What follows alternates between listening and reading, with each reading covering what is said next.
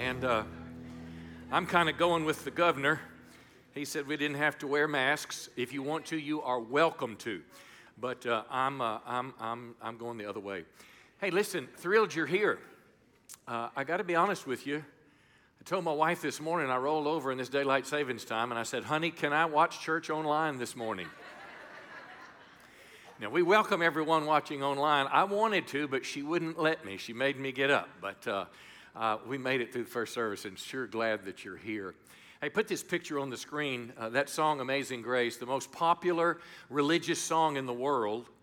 Uh, uh, Amazing Grace, written by this man, John Newton. Uh, John Newton, interesting what it says, from slave trader to abolitionist because of Jesus Christ which simply means there was a time in his life where he was the captain of a slave ship, and then he became a Christian. And after he became a Christian, he became a minister, and then he actually fought against slavery and worked with Wilbur Wilberforce and helped eliminate slavery in the British Empire. I mean, oh, it's the power of Jesus Christ that can bring that kind of change. And that's what America needs in her struggle with racism. We don't just need to get rid of books by Dr. Seuss and other things like that that our culture is trying to erase for numbers of reasons. If the love of God comes to a culture, how many know we embrace one another and we love one another as fellow human beings created in the image of God? Well, John Newton, his mom taught him the Bible as a boy, but he got away from God. Uh, his mom died. He went with his dad. His dad worked as a, as a, as a uh, sea captain, and he followed in dad's footsteps. He joined the British Navy, but he was so wild and worldly that they kicked him out of the Navy, and he started uh, literally being the captain of a slave ship. One day, that ship that he was on was caught in a storm. The storm lasted many days. It was so bad they thought they would die. They had to take a rope and literally attach him physically to the ship so he could hold the wheel of the ship so it would stay into the wind. And it was in that place that the Bible verses that his mom gave him and taught him came back to his mind, and he committed his life to Christ. He had what I'm going to call today a new beginning. I'm starting a new series today for three weeks called New Beginnings. Clearly, our church is in a season uh, uh of new beginnings with the building, but I want to encourage you that you can have a new beginning with God. A new beginning implies change. And how many know change is, uh, it's not easy, but it's possible with God's help. And the text that I give you today to give you hope, Ephesians 3:20, and I want you to say this with me as it comes up. It says, "Now to him who is able to do exceedingly abundantly above all we could ask or imagine, according to the power that works in us. To him be the glory. It is the phrase God is able. Can you say that with me? God is able to help me become the person he wants me to be. God is able to help me change. And this is what we're talking about today in new beginnings. Uh, I want to talk to you about three types of new beginnings today. The first is a profound change of life that changes the orientation of who we are totally. The Bible would call it being born again, being saved, where Jesus literally becomes a part of your life and you follow him. The second thing we'll talk about is a new beginning from past mistakes. I mean, know we've all got them. I mean, know they haunt you. Does anyone ever have feel like you're haunted with things of the past? You can never escape them. You're never good enough. We'll talk about that. And lastly, I'll talk to you about how to have a new beginning in broken relationships uh, we'll talk about the power of forgiveness. But let's talk first about a new beginning We'll change who we are. And we want to share a testimony with you by a lady. Her name is Teresa Richenberger. Teresa lives in Longview, and uh, Teresa's story, as she'll share with you, she was involved in uh, as a prostitute, sex trade industry. Uh, she became a Christian in her late 20s. God turned her life around, and today she's bought an old nursing home facility, and she's got about, uh, uh, with kids, uh, 50 women and kids who's gotten them off the street, out of prostitution, out of sex trafficking, and helping them rebuild their lives. listen, listen to her story. She's a, she's a missionary that we support as well everyone. I'm Teresa Richenberger, and my story starts in Houston, Texas. I was a runaway at the age of 16, and a year later I turned 17, and I went into the strip clubs. The manager never asked me for ID. Saw he saw was a fresh young girl to start pimping out to older men in the Houston area. That was my lifestyle 12 years in the sex industry. From the time I was 17 to the time I was 28, I let Satan steal all those years. From drugs and alcohol, from being used and abused. I was told that I was trash. What decent man would ever want me? And then one day I met this Jesus. This Jesus. And he came in and he touched my life. And I sold out to him. Everything to him. And now he is totally just transformation. I'm a brand new person. Matter of fact, if I'd never told you I was a dancer or a stripper or prostitute, you would have never thought I'd been there. Okay, now what the enemy intended for bad, God has turned it around and used it for good. He has taken my testimony and let me share it with so many broken women coming out of the sex industry and sex trafficking. I have helped so many coming out of darkness, me and my team. I even wrote a book called Sold to the Highest Bidder because I'm sold to the highest bidder. Jesus paid a price for me that no man could pay. Well, now we needed a home for women and children to come to, so we bought an old nursing home in Kilgore, Texas. It's 32,000 square foot, and we opened it. It's called Rahab's Retreat and Ranch. And we help other young women come and work our one year long discipleship program, and they get to build a relationship with Jesus. They get to get healed from uh, past hurts, scars, abuse, just soak in the presence of God. And remember, saving just one matters. Well, how about that? I want to give you hope today. Remember, Jesus, our scripture says that God is able. God is able to turn, take a person that's bad and turn him into somebody that's good. He's able to take the good and turn it into better. He's able to take the better and turn it into best. I mean, no, we're all headed to become like Christ. I don't mean that we'll ever be God, but we are being conformed into His image, sanctified, matured, and Christ has the power to change. Now, I want to give you, in this first point today, I want to give you some biblical principles. Not just a quick checklist, but some principles that if you will apply in your life, I promise you radical change will happen. And the first one that we'll talk about is this realizing our need for God. I don't mean at a surface level, I mean at a deeper level. I mean to realize that my life can go no farther the way that it is. I need more than I have, and I cannot do it without God. The second thing we'll talk about is admitting we're wrong. Because how many know until we acknowledge what we've done was wrong, we'll never get on the right path? And the last point is simple but profound it is doing what Jesus tells us to do. Uh, go with me now. Let's. Uh, I want to pick up a little more of uh, Teresa's story, and this first part uh, that I want to talk about under this point is to humble ourselves. It is to realize that we need God in our life. Typically, that realization starts small and it grows. Teresa's uh, testimony, she texted it to us, and uh, she said, I was sitting on a bar stool. I was in my late 20s. I was a prostitute. I was planning with my girlfriend how we were going to go out that night, where we were going to stand, where we were going to hustle and get money. And uh, then she said this She said, I picked up a newspaper and saw an ad inviting people to church. She joked with her roommate uh, that she thought about going to church, and they both laughed. But she picked up the paper again. And it was just, if you can just enter into that feeling, a little bit of an inkling that I need God. And that began to grow in her life. Um, in the providence of God, uh, her neighbor had been witnessing to her. Uh, they both met at church that night. She went in the door. She said the people had raised their hands, lifted in worship to God, and she said tears filled her eyes. Now, she's dressed as a prostitute. She's got stiletto heels. She's got tight clothes. Uh, but yet, God sees through that and loves her.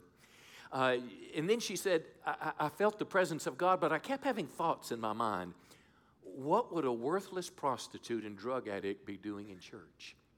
Now, how many know that's the devil? Trying to take us away from what God has for us. But then she said, I heard the still small voice of the Lord, and the preacher said that Jesus paid the price. Nothing left to pay for salvation. And as she wept, she received Jesus Christ as her Lord and Savior. So, the first thing I want to tell you today, friends, is the starting place for change is to realize we need God's help. I don't care if you're, if you're, if you're not a Christian, let me say this to you You can change like John Newton changed, like Teresa changed, like I change, like hundreds of people in this room has changed by submitting yourself to Jesus Christ, by following Him as your Savior. And you can do that at the end of the service today. But for the Christian, how many know we all need to change as well? Maybe pornography has a grip on your life. It's a shameful thing. We're all ashamed if, we're, if it's a part of our world, but it's everywhere. Pornographic stuff, invitations pop on my, up on my conservative news sites. They're on, they pop up on my Facebook sites. Uh, uh, these uh, women that should be wearing a large blouse or wearing a small blouse on Facebook wanted me to befriend them. You understand what I'm saying? I mean, it's just everywhere out there. But when it gets its hooks in you, it controls your life. And the problem is that we enjoy it and it begins to define our life. And then our own intimate relationship with our wife is not enough. And it just takes us to a place we never want to go. And it's some place in that we've got to come to grips and say, I need God. I cannot help. I cannot help myself unless God will help me. And that's what happened to Teresa. That's what ha- can happen to us. Let me give you the second thing that goes right along with this. How many know God can be reaching to us? We may realize our need for Him, but we must also admit that what we're doing is wrong. This is important. We've got to admit that going this direction is the wrong way and going this direction is the right. Proverbs 28 13 says, If we conceal our sins, we won't prosper. To conceal it is to hide it, it's to cover it up, or it's to minimize it, it's to rationalize it, it's to justify it, it's to say it's no big deal. But if you live that way, uh, you'll not prosper. But if you do what? If you confess, confess and turn. The word turn means repenting, turn around. If you confess it, confess it first to God and confess it to people that you might have sinned against, listen, it will set you on a course of change.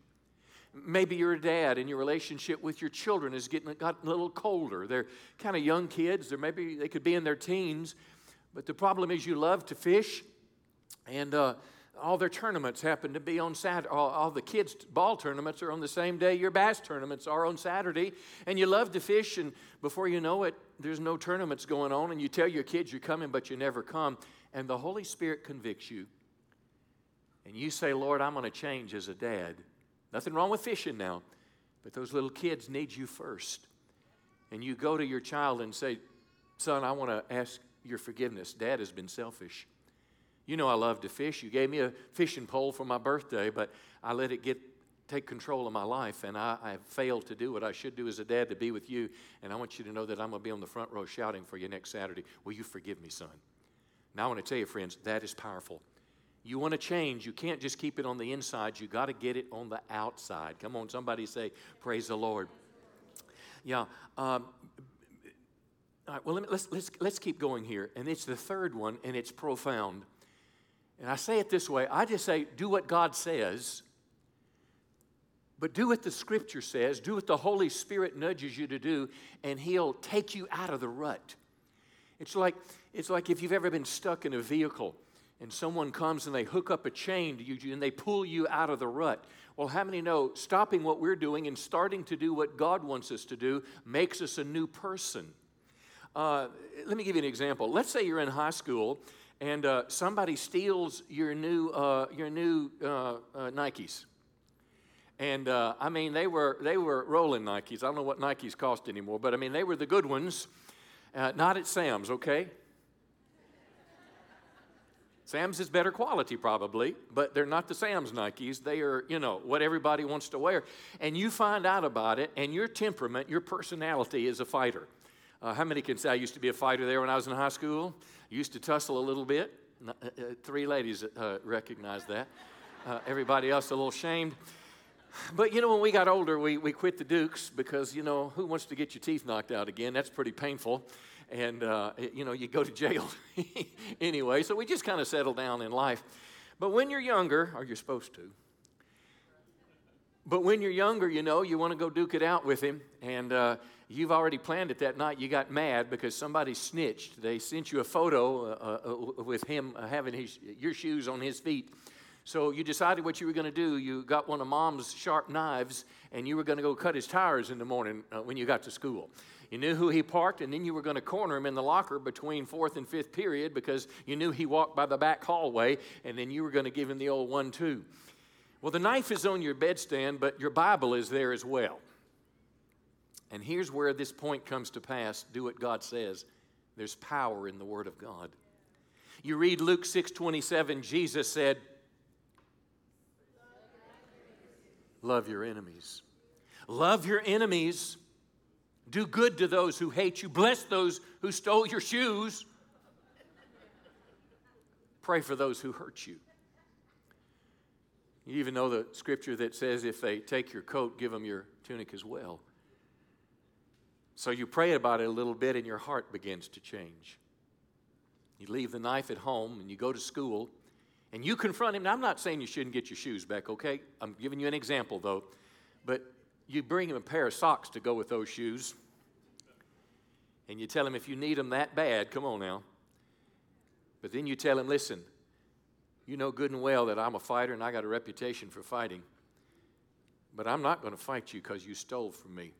I've been praying for you ever since God got a hold of me. And I used to be just like you, but Jesus changed my life and I got a better life. And if you've got the guts to follow Christ, He'll change your life. Is that possible? It is the power of God's Word to change us. But if we don't get God's Word in us, how many know we're going to stay the same that we were? This is worth, this will change your life. Humble yourself. Realize and recognize your need for God. Admit your mistakes. Admit what you're doing is wrong to God first and then to people. And then that last thing, friends, is do what God says. And how many know as we stay in the Word, stay in prayer, He'll show us what to do. Give the Lord a good, a good hand today. Now, I want to do something today. After each point, I want to pause and I want to pray. And I want you to bow your heads right now. And I wonder if anything has come to your mind for some of us here, we may not even be a Christian, and we may need what Teresa found. But for the Christian, maybe the Holy Spirit has convicted you of some area of life that, that not only you know it needs to change, but He wants you to change. Would you just pray right now and say, Holy Spirit, I hear what you're saying, but I need you to help me. And my confession now is God is able to do exceedingly abundantly above all I can ask or imagine. And Holy Spirit, I've not been able to get a hold of this thing. I've not been able to break the addiction. I've not been able to change the way that I treat people. I've not been able to change the words that have been coming out of my mouth. But today, Holy Spirit, I ask you to help me be better than I am. In Jesus' name. Come on, somebody say amen. amen. All right, let's keep going. Number two, a new beginning from my past mistakes. I'm talking about personal freedom through forgiveness. I dare say everyone in this room, most of us, except my wife, she's perfect. She's pretty perfect now. I, I, mean, I say that a lot, but she really is. I tried to catch her and doing bad, and I can't catch her. I don't know if she's just sneaky or just doesn't do it as much as I. No, she's a godly gal. She's the real deal. I, I am honored, honey, to have been married to you for 37 years, and I'm a better person because of you. Is that it, what you wanted me to say? I'm just, just teasing. She, she, no, you know I'm teasing. She really is. I had something in my life that, that, that I was a, a part of in my late teens and I carried the shame of it for 20 years. I never talked to anybody. Then I became a preacher, and the issue around, and it doesn't matter what it was, but the issue that was around it was something that I needed to teach people from the Bible. So here I am talking to people about the right way, feeling ashamed and condemned and unworthy to speak it because I had done it and Satan tormented me over it. Anybody relate to that? Let me help you with this. We're talking about personal freedom through God's forgiveness. Every one of us, some of us have been in jail, some have abused a child, gotten a divorce. It's a horrible stigma. My wife even mentioned to me between services. She said, You know, it's interesting. We'll welcome a murderer in church, a former murderer, but uh, if someone's been a, a, through a divorce, there's a stigma. Shame on us. Forgive us if you felt that stigma in the house of God. Had an abortion, stole money, I mean, whatever it is. But here's what we want to do there's a feeling that we should have shame. And that rather than finding the forgiveness that comes through Christ of the cross, we want to punish ourselves. We subconsciously feel a need to beat ourselves up and we feel unworthy. Maybe you're gifted to sing, or maybe you're gifted uh, on an instrument, and you should be on the stage. It's God's gift to you, but because of what you were, you don't feel you're worthy to be on the stage. I mean, know no one is worthy? All our righteousness, the Bible says, is as filthy rags. What makes us righteous, come on, is the blood of Jesus that washes our sins away. Though your sins be as scarlet, God makes them as white as snow. God throws our sins in a sea of forgetfulness. So why can't I forgive myself? Let's read a passage about God's heart towards people who sin, and that's us. John chapter 8, uh, Jesus is in the temple Imagine he's with a group, 30, 40 people. Uh, largely, it's probably all, all men were there. And the Pharisees brought a woman who'd been caught in the act of adultery. I've always wondered why she was the only one there. Where was the fellow? Exactly. Who said that so loud? Mercy.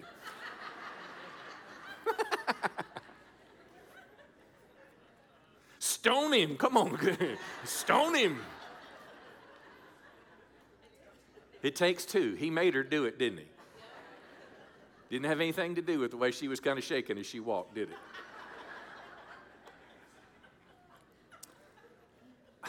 Why did you do that? I forgot what I'm talking about.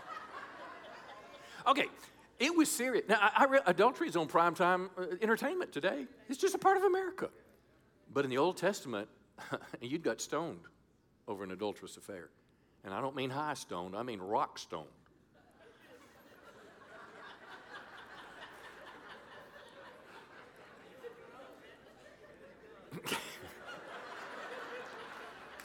See, this is real serious. Y'all are not letting me be serious. They said, they, they, so, okay, okay. She's in adultery. She's on the ground. They said to Jesus, the law of Moses says stone her, but what do you say? Let's get serious.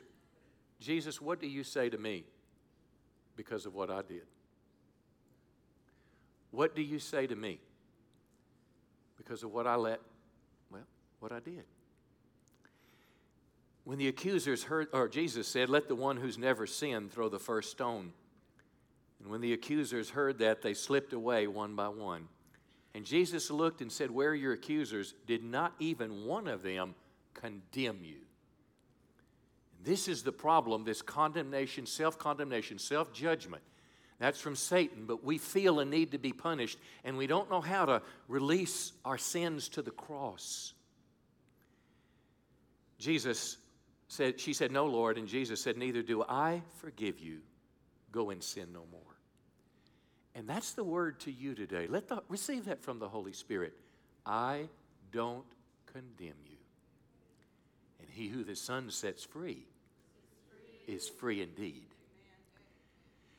This gal had two choices now. Jesus forgave her no matter what she'd done. She could hide in shame, or she could be known as the town adulteress. Or she could lift up her head, put her feelings high, and believe that she was, come on now, washed in the blood of Jesus Christ to be condemned by no one ever again. So here's the $64 question How do I receive forgiveness from God? Now I'm going to read you a simple Bible verse, and you'll say, That's too easy. And you're right. The hard work was done on the cross. Our part is the acknowledgement of it to Him. 1 John 1 9 has been one of the favorite scriptures of my life. If we confess, say it with me, our sins, He is faithful and just to forgive us our sins and to cleanse us from all unrighteousness. Not some unrighteousness, all of it. And he went on to say in Psalm 103 He removes our sin as far as the east is from the west. Uh, Jesus takes our sins away if you're old enough to remember uh, uh, the old blackboards, You know, when, when you, the teacher would write on it and she said, Johnny, erase the blackboard, and the eraser would go across the board and you couldn't see it any longer. On a computer, when you send it to the trash, you can go play in the trash and get it out again. But when Jesus forgives us, come on now, He removes it from us. He takes it away just like a surgeon takes away a tumor, and it's no longer a part of our lives anymore. This word, if we confess our sins, it's accompanied, or it should be accompanied, by sorrow of heart. You remember where we started? Our need for God. A sorrow of heart, because my sin was not just against someone. My sin was against God, and it was my sin that sent Jesus to the cross. And godly sorrow produces repentance in my life. And, and, and this scripture is true whether I feel it or not. Because here's what we have to do we have to distinguish between the revelation of God's word and our feelings. Because we may not feel forgiven. But even if I don't feel forgiven, my faith in God's word trumps my feelings. And rather than me saying, I still feel unforgiven, I now say, I thank you that I've been cleansed. I've, I've, confessed my sins. You have forgiven me and you hold my sins against me no longer. And I believe God's word and I let God's word program my thinking instead of my stinking feelings. Come on, somebody say, Praise the Lord. Uh, uh, okay, let's act on this before we go farther. And let's, let, let, let's, let's take just a minute to pray. And I want you to bow your heads again. Nobody's business here. But if there's something that's been in, in, your mind as I've been talking, if there's been nothing there, praise the Lord. But if there's been something from your past that haunts you, it haunts you on the night unexpectedly, it keeps you from doing things that you should do, it brings shame and condemnation in your life. I want you to do what the scripture said, and I want you to confess it to God right now. And I want you to receive his forgiveness. Because there is no, I declare to you in the name of the Lord, there's no sin that is too great for God to forgive. And when God forgives your sin, He puts them on the cross of Jesus Christ. He removes it from you, and no longer uh, does He hold you guilty, but He declares you righteous by the blood of Jesus Christ. And He whom the Son sets free is free indeed. So today, Lord, we receive your forgiveness. We reject shame and condemnation because the Son makes us free in Jesus' name. Come on, give the Lord a good, a good praise today. All right, let's, let's do one more uh, a new beginning in broken relationships.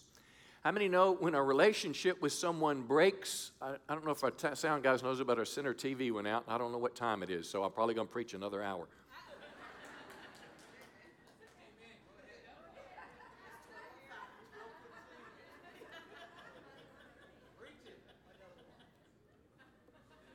You know what it means when a preacher looks at his watch, don't you? Nothing. So, no, I've got just a few more minutes. My last point a new beginning in broken relationships. It happens when we forgive people who offend us, who hurt us, or do us wrong. Now, I promise you, this is going to help you. This whole series about new beginnings, these three weeks, is very practical. It's putting the Bible into practice every life, uh, in our personal life, every day. Um, Proverbs chapter 18, verse 19, it says, An offended friend is harder to win back than a fortified city. Now, to be offended means someone did you wrong. Uh, they may not have meant to do it, they might not even know it. But they hurt you, they broke their word to you, they lied to you, they divorced you. Come on now, they raped you. They did evil against you, they took something from you, they showed some, expressed something towards you, and you got offended. And then it goes on to say, an argument separate people like a gate locked with bars. Now, I want to show you a picture. It's on the screen about uh, who, well, this is us. We're the castle. We're real tough on the outside. I mean, you know you got to be pretty tough to live life. I mean, if you're, if you're too sensitive, the world would just flat eat you up and throw you away and spit you out and take advantage of you. I mean, you know, you, you, you got to be tough, but you don't have to be ugly and mean. Come on now. You, you, you, can, you can protect yourself, but still be one of the kindest people anyone ever will ever meet. But, but there's a gate there, and I want you to see that that gate represents our heart, and that gate is closed. And that's what I do. I have, a, I have an invisible gate on my heart. And when I'm getting along with people, the gate's open. And I share openly my feelings. I talk with them. I express feelings of love, and we have conversation, and we, we like spending time together. But when the gate gets closed, when people hurt us, when, when, when, when something happens, uh, we, we close the gate, and the relationship will get worse. This is the root of divorce. It is the root of family problems. It is the root of many people being fired and quitting work. It is the root of church conflict is we don't know how to forgive people who hurt us. We close our hearts. And forgiveness is like a reset button in relationships. Whenever I call the tech for my little dish device, you know, my DVR, one of the first things they'll say is, they even say it on the little recording. They say, hit the red reset button and it resets the system. Now, this is what forgiveness does. Uh, and, and, let me tell you a personal experience in, in, in my life. Uh, a number of years ago, a Christian brother hurt me, did something to me. Doesn't matter what it was, but they hurt me. And what I fully expected they would do is to come to me and apologize. And they never did. And actually, they kept going, kept continuing to do it. And I'm not a confrontational person. I'm not apt to just jump in your face. I'm your passive aggressive type. Uh, whereas they just kind of kept doing it, and my gate just kept getting shut more and more locks and more chains on it. But you know, I, I got even. Now, when somebody hurts you, how many are ready to uh, punch them in the nose? You just got to get a hold of yourself. Wave your hand at me real quick. See, yeah, mostly ladies, I see. Um, but how many are passive aggressives, which means that we punish people differently? We smile and we hunt you like that. You know, we forget your birthday on purpose. We, we, don't, we, don't, we don't accept your lunch invitation on purpose. I mean, we, yeah, you know how to get, it. all of you, you know how to get even. We, we, we just know how it works. We give you the silent treatment. And that's, that's kind of what I did. And I did it for years because I'm, I keep, I have this need because I want this person. They were older than me. I had this need for them to, you know, love on me and acknowledge what they did was wrong, but they never did. And finally, it's seven years after I broke in relationship with him. It's a true story. I'm in my yard cutting my grass, and my stomach is in a knot, and I'm rehearsing. Come on. I'm rehearsing what they did to me. And they don't even have a clue. And I, once again, there's power in the Word of God. I read the Bible, and the Bible says, You forgive people just like God has forgiven us. And then the Holy Spirit convicted me of the strangest thing. You see, I've been waiting for all these years for them to come to me and apologize. But Holy Spirit convicted me that I need to go to them and apologize. I needed to apologize because I've been passively aggressively hurting them and not acting like a Christian. You see, the fact that they didn't act like a Christian justified me not acting as a Christian, even though I'm a preacher and should know better. Just because you have nice fancy socks on, that doesn't mean you're always right. so I went to them. Hard, hard, hard thing to do.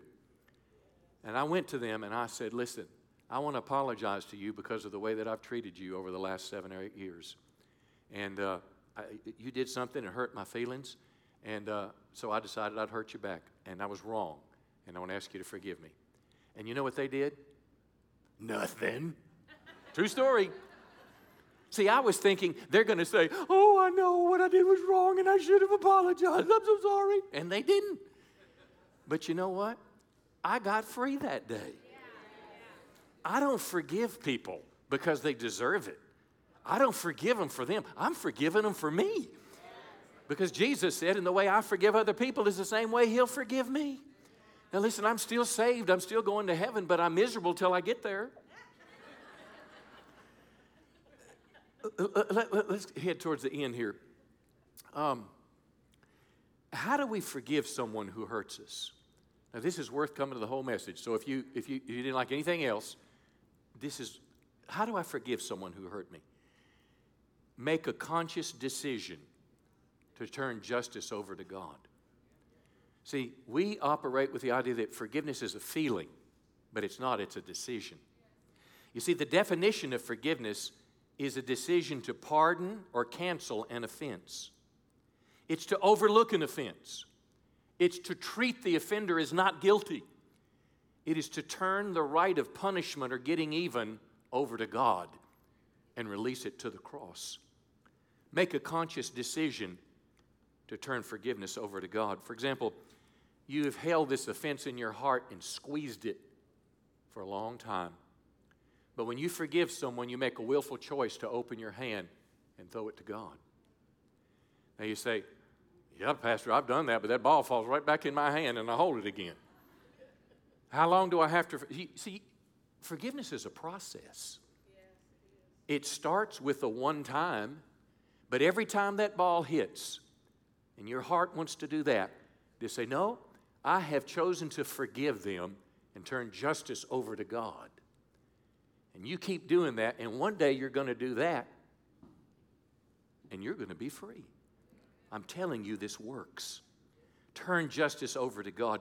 The second thing is a way to kind of put some accelerant behind it. Because it's one thing for me to have this internal process, it's another thing for me to get outward. Pray for them and bless them. You say, Surely not, preacher. Luke chapter 6, Jesus said, Love your enemies, do good to those who, uh, bless those who, and, oh, this, you have to say the whole last one with me. Pray for those who hurt you. I'm going to pray for them, all right. I'm going to pray. Yeah, I'm going to pray for them. I want to pray that their car, you know, gets stuck in, uh, uh, that they get, you know, run into something. I'm going to pray they have four flat tires. I'm going to pray for them, all right. That's not the kind of prayer we're talking about. And it is not easy. Lord, I want to just say again, they hurt me, but I want to ask you today to. Bl- Lord, I want to ask you today to. Bl- I want to ask you today to bless them. And I want to ask you to do them good. And you can just feel the weight going because you cannot, listen now, have your hand praising God and the other finger pointing, you know, at them. You, you, you cannot do that. But when you do this and when you obey God and do what He says, come on now, it will change your life. I had a preacher in town that offended me. You're thinking, who was it? Who was it? Who was it? None of your business, none of your business, none of your business.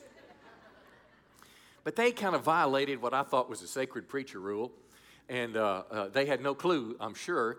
And, but, and the problem was, I would have to go near their neighborhood to get to my house. That's a true story, and I'm ashamed to admit this. But I would go out of my way and add to my commute time to avoid their neighborhood so I wouldn't have to think about what they did.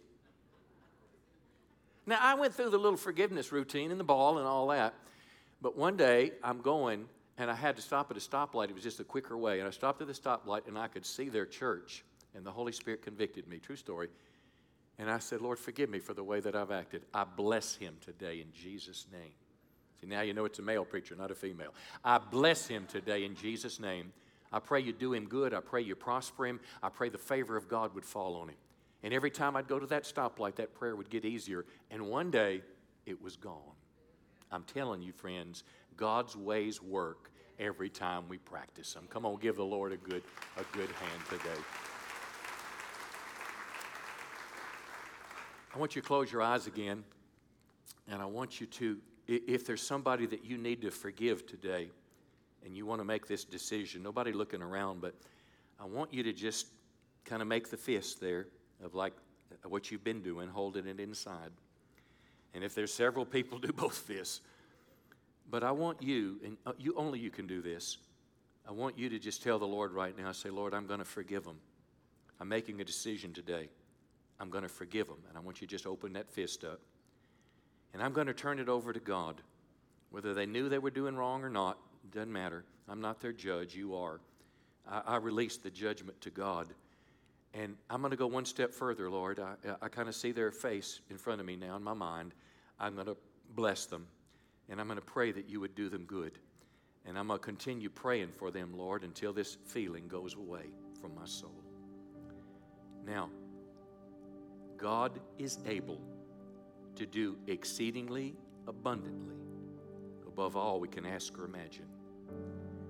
And I just want to tell you, friend, though the depth of your hurt is great, the depth of God's forgiveness and freedom is greater. Just receive the grace of God right now. Just receive the grace of God. Just tell Him, Holy Spirit, I can't do this without you. It is too emotional, it is too painful. Come help me, Holy Spirit. In Jesus' name. Let me, let me close this way. We're going to close with a song, and we'll have our prayer team here. Maybe you're here today, and, and, and the decision you need to make today is you need to commit your life to Christ. Maybe you're here, if you died today, you don't know if you'd go to heaven or hell. And when we heard the story, whether it was John Newton or whether it was Teresa there, the Rickenberger girl,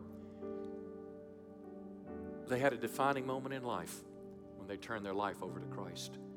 Pastor Travis will give you that opportunity in a moment. But I want to close with this thought. We may not be able to change ourselves, but with God's help, we can. I want to read the text again. Now, to God, who is able to do exceedingly abundantly above all we ask or think, according to the power that works in us. Now, that little phrase, according to the power that works in us, I'll suggest God's not going to do anything if there's not much power of the Holy Spirit working in your life. So, what does that mean? That means for me to make changes in life, I need to grow spiritually.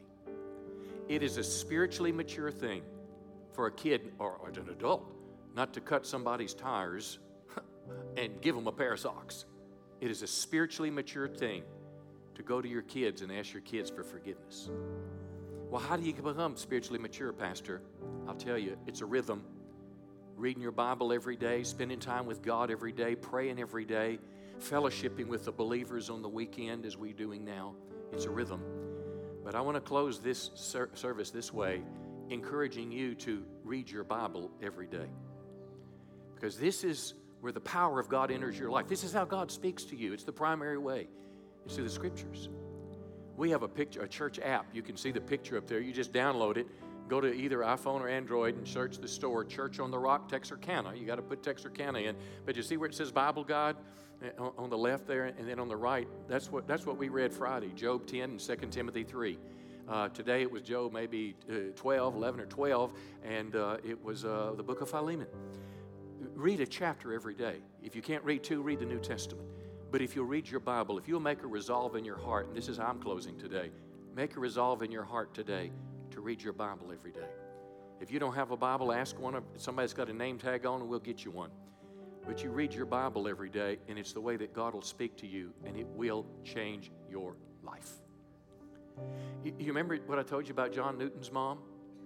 She taught him the Bible up until he was seven years old. And when he's on this ship as a slave trader, evil, wicked man, holding on to this quote steering wheel, that scripture came back. This is in his own memoirs. That scripture came back in his mind and it led him to Christ. God can change us and give us a new beginning. Come on, give him a big hand today. He's worthy of praise. Amen. Would you stand with me as we prepare to close? I want to remind you of a couple of announcements. One, on your way out today, I want to encourage you stop by the tables in the foyer, grab some info on small groups. Every believer here, we need Christian community, and so get uh, a part of a small group that uh, that's life giving to you. Also want to remind you if you need to give on your way out, you can do that in the boxes or the debit machines on your way out. But listen to me for just a second. You know, we've been using this phrase, new beginnings, to describe our building campaign. And isn't it funny? That's exactly the kind of transformation that God gives to us when we choose to trust in His Son, Jesus Christ. And I want to brag on God for just a minute because I'm so thankful for the new beginning that God has produced in my life. You know, uh, I remember receiving Christ. I was in eighth grade in our old building in Powerhouse right down Interstate, and Pastor Mike was preaching a message, and for one of the very first times in my life, I began to sense the presence of God and the conviction of the Holy Spirit that I finally understood that I was a sinner that needed a Savior. Amen. And I don't know where you are today, I don't know where you are spiritually, but I believe that there are some people here that, as Pastor John has been speaking this morning, you began to wrestle with this reality that you have a problem with sin. We all do. Maybe you felt defeated. Maybe you feel broken. Maybe you feel like you just can't get over this hump and like there's something missing in your life. And can I tell you the good news this morning that there is hope in Jesus Christ? There's hope in Jesus Christ. And so if you're here and, and you say, I've been struggling with sin, can I tell you the cross offers forgiveness? If you're here and you say, I, I felt broken, can I tell you that the cross offers restoration? And if you're here this morning and you say, I've been feeling defeated in my life, Jesus Christ offers victory. And so if you're here this morning and you know I'm in need of a new beginning, you've come to the right place. You've come to the right place. And so this morning, I want to tell you exactly how you can receive your new beginning. And it's by making Jesus Christ your Lord and Savior, and by repenting of your sins and choosing to follow Him. And so I want to ask you real quickly to be bold. If you're in need of a new beginning this morning and you want to cry out to God and say, Lord, that is me, I need you, I just want you to wave your hand at me real quick and say, That's me. Amen. Amen. I see hands. Amen. I see hands. Come on, if that's you, don't miss this opportunity. Praise God. And so, right now, I actually want to ask our altar team would you come down front, our prayer team? If you have any prayer need at all, we want to pray with you this morning. Don't leave with the same burden that you came in here with. But if you just lifted your hand this morning and acknowledged, you need to make a decision to follow Jesus Christ. You want to receive your new beginning this morning. I'm going to be right over here at the cross, and I would be honored to pray with you this morning as you make the most important decision of your life. Come on, let's worship together.